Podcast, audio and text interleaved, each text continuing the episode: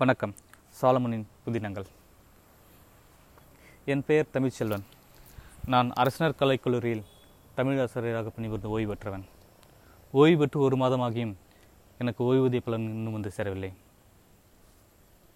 இது விஷயமாக இன்று அலுவலகம் போகலாம் என்று காலை சிற்றுந்து முடித்துவிட்டு என் வீட்டுக்காரமரிடம் சொல்லிவிட்டு கிளம்பினேன். அலுவலகத்திற்கு சரியாக பத்து மணிக்கு வந்து சேர்ந்து விட்டேன் ஆனால் வழக்கம்போல் அலுவலர் தாமதமாக வந்தார். அவர் வந்தவுடன் அவரிடம் சென்று ஐயா என்னுடைய ஓய்வூதிய பலன்கள் என்று இழுத்தேன். அவர் இருங்க ஐயா இப்போ தானே வந்தேன் பொறுமையாக பார்க்குறேன் ஐயா என்று கூறி வழக்கம் போல் என்னை அழக அலைகழித்தார். மறுபடியும் ஒரு மணி நேரம் கழித்து மறுபடியும் அவரை அணுகினேன். அவர் தனக்கு வேலைகள் அதிகமாக இருப்பதால் என்னை சென்று மதியம் உணவிற்கு பின் வரும் வரும்படி கேட்டுக்கொண்டார். ச- சரி சரியென்று அழு அருகில் உள்ள நூலகத்திற்கு சென்று நேரத்தை கடத்திவிட்டு மதியம் உணவு எடுத்து கொண்டு மறுபடியும் அலுவலகத்திற்கு வந்தேன். ஆனால் அலுவலர் சாப்பிட போனவர்னு திரும்பி வரல. இந்த சமயத்தில் அந்த அலுவலகத்தை சுற்றி பார்க்கலாம்னு சொல்லிட்டு நடந்து கொண்டிருந்தேன். அப்போது திடீர்னு என்று வணக்கம் ஐயாம் என்ற ஒரு குரல் கிட்டது. நான் திரும்பி பார்த்தேன். அவருக்கு வணக்கம் சொல்லிவிட்டு நீங்கள் ஒன்று இழுத்தேன் அருண்ணே. ஐயா என் பேர் சதீஷ். உங்கள் கூட தான் அஞ்சு அஞ்சு வருஷத்துக்கு முன்னாடி படித்தேன். கல்லூரியில் கூட நான் தடகள விளையாட்டுப் போட்டியில் முதல் மாணவனாக திகழ்ந்தேன். மாநில அளவில் சென்று பரிசுலாம் வாங்கி வந்தேன் ஐயா என்று கூறினார். எனக்கு அப்போது தான் ஞாபகம் வந்தது. ஆம் சதீஷ் ஒரு நல்ல விளையாட்டு வீரர்.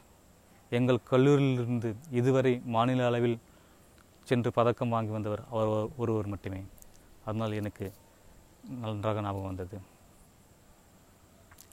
ஆ ஓ சதீஷ் நீங்களா? ஆ இப்போ ஞாபகம் வந்துச்சு. ஆ என்ன பண்ணுறீங்க என்று கேட்டேன் அவர்கிட்ட அவர் ஐயா இங்கு நான் பியூனாக ஒர்க் பண்ணுறேன் ஐயா என்று கூறினார். எனக்கு ஒரே ஆச்சரியம். ஏனெனில் அவர் மாநில அளவில் சென்று வந்ததால் ஒரு விளையாட்டு பிரிவில் நல்ல ஒரு அரசாங்க வேலை வா பெற்றிருப்பார் ஒரு அலுவலராக இருந்திருப்பார் என்று நினைத்தேன்.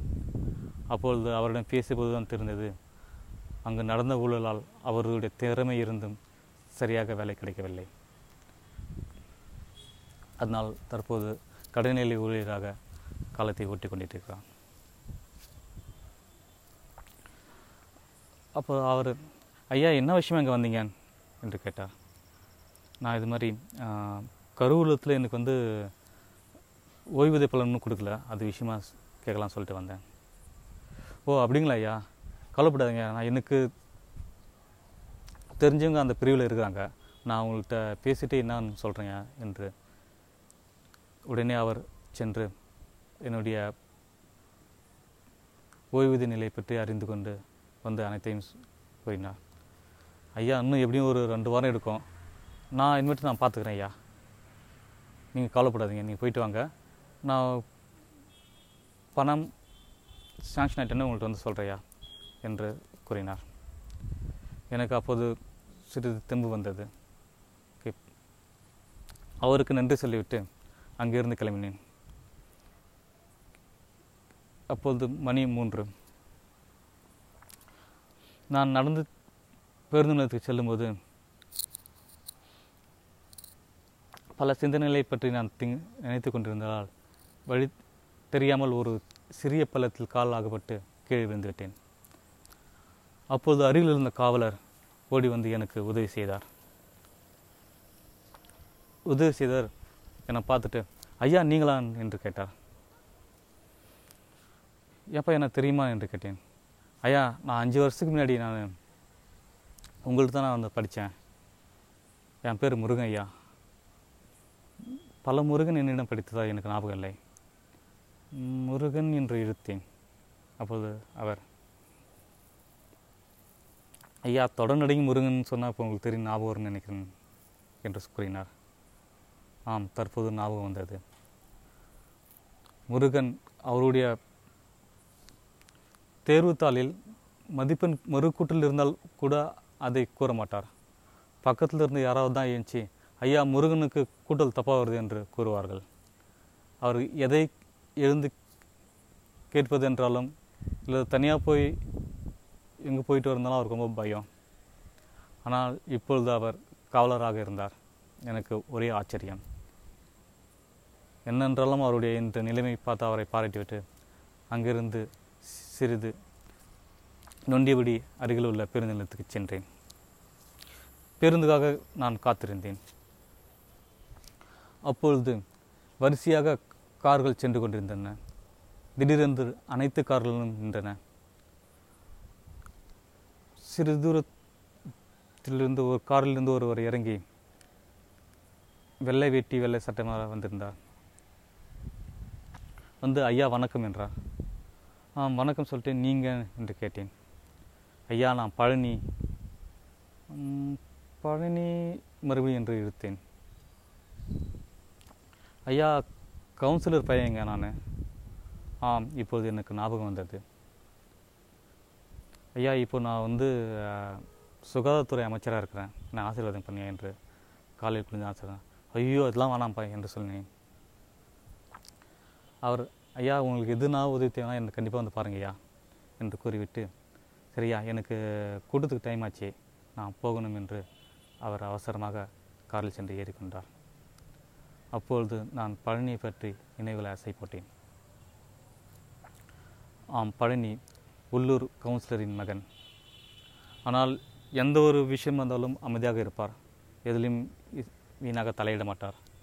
அவர் உண்டு அவர் வேலை உண்டு என்று இருப்பார். அப்போதெல்லாம் நான் அவர் அரசியலில் ஈடுபடுவார் என்று நான் நினைத்து கூட பார்க்கவில்லை. ஏன்? அரசியலில் அவர் தகுதியானவர் என்று கூட நான் நினைத்து பார்க்கவில்லை. ஏனெனில் அரசியலில் பல தகுடு தட்டங்கள் செய்ய வேண்டியிருந்தது இருக்கும். ஆனால் இப்போது அவருடைய நிலை நிலையை எண்ணி பெருமிதம் அடைந்தேன். நான் நினைத்து கொண்டிருக்கும் போதே அந்த வழியாக அந்த கட்சி கூட்டத்துக்கு தொண்டர்கள் கையில் கொடிகளை ஏந்தி கொண்டு கோஷத்துடன் சென்றனர். அமைச்சர் பழனி வாழ்க அவர்கள் கட்சி பெயரை சொல்லி கட்சி வாழ்க என்று சொல்லிக் கொண்டனர். அப்பொழுது அங்கே சு- சுப்பிரமணி சென்று கொண்டிருந்தார். சுப்பிரமணியை பார்த்தவுடன் எனக்கு ஞாபகம் வந்தது. ஆம் அவர் கல்லூரியில் படிக்கும்போதும் இதே கல்லூரி தலைவனாக இருந்தவர். அரசியலில் அதிக ஈடுபாடு உடையவர். சுப்பிரமணி இங்கே வாப்பா என்று கூப்பிட்டேன். அவருக்கு சரியாக காதில் விழவில்லை விலகுது. மறுபடியும் சுப்பிரமணி இங்கே வாப்பா என்று வேகமாக கூட்டேன் அப்போது அவர் கேட்டு என்னை திரும்பி பார்த்தார். திரும்பிட்டு என்னை பார்த்தவுடன் அங்கேருந்து ஓடியாந்தார் ஐயா எப்படி இருக்கீங்க என்று கேட்டார். ஆ நான் நல்லா இருக்கிறேன்பா. நீ எப்படி இருக்கிற?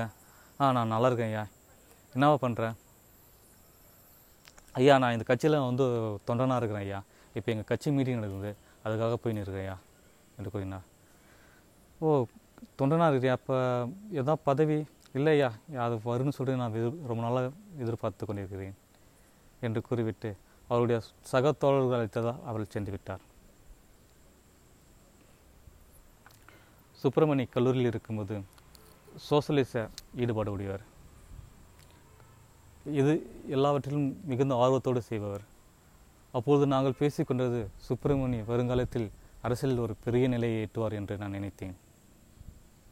ஆனால் அவர் இன்றும் தொண்டனாக இருந்தார்.